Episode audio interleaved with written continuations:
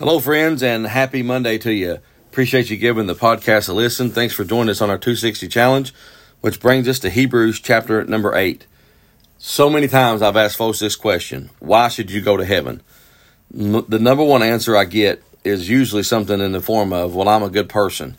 Then I remind them what Jesus said in Mark chapter 10 when he said that there is none good except God. And based on that person's answer, now according to them, there's two good people in the universe, God and them.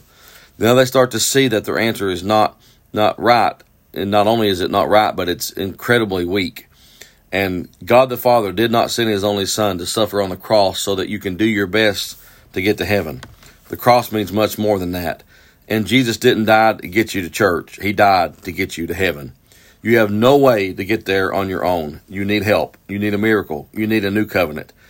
The old covenant kind of put you in the driver's seat to do your best. And the Old Testament revealed that even at your best, you can't get to heaven. And but Hebrew 8 shows us the help and the miracle, and it's called the New Covenant.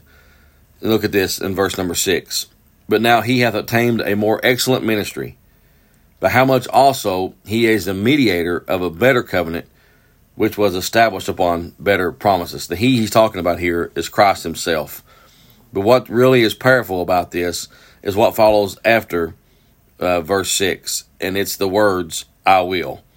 There's mentioned several times in the following verses, but we live in a culture that embraces the I will. I will do better. I will get this right. I will be a success. I'll get to heaven. I'll be able to fix it. I can do it. If you answer the question of how I get to heaven with something that you do, the I wills of your life, then my friend, you are missing out on what Jesus really has done for you and what the new covenant is. What makes us think that God is is more pleased with our good deeds than he is his own son. What follows verse 6 is the following. Look at this. In verse uh, verse number 8, he says, "I'll make a new covenant." Verse 10, "This is the covenant I will establish." Again in verse 10, "I will put my laws in their mind. I will write them upon their hearts. I will be their God. Verse 12 I will forgive their iniquities, I will forgive their sins, I will remember them no more. The new covenant is what God has done for you, not what you do for God.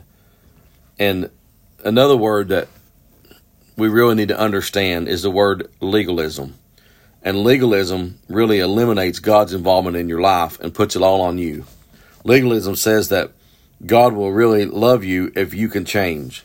But the ironic thing about legalism is the fact that not only does it make people try to work harder, it eventually leads them to giving up. It's Christ offers something for nothing. Rather, he offers everything for nothing. in a sense, the whole Christian life consists in accepting that very remarkable offer. But the difficulty is to reach a point of recognizing that all we have done and all that we can do on our own is nothing. And that, my friend, is the sense of this new covenant. It's uh, what he says established a better covenant and better promises. Will you just rest in what Christ has done today and fully, fully submerge yourself in the work of the cross and realize it is Jesus plus nothing that equals salvation? Friend, that is awesome to know that what He has done and what He will do is all that we need. He's such a good God, and I'll never be able to thank Him enough for His awesome and wonderful and amazing grace that saved a wretch like me. God bless you, friends.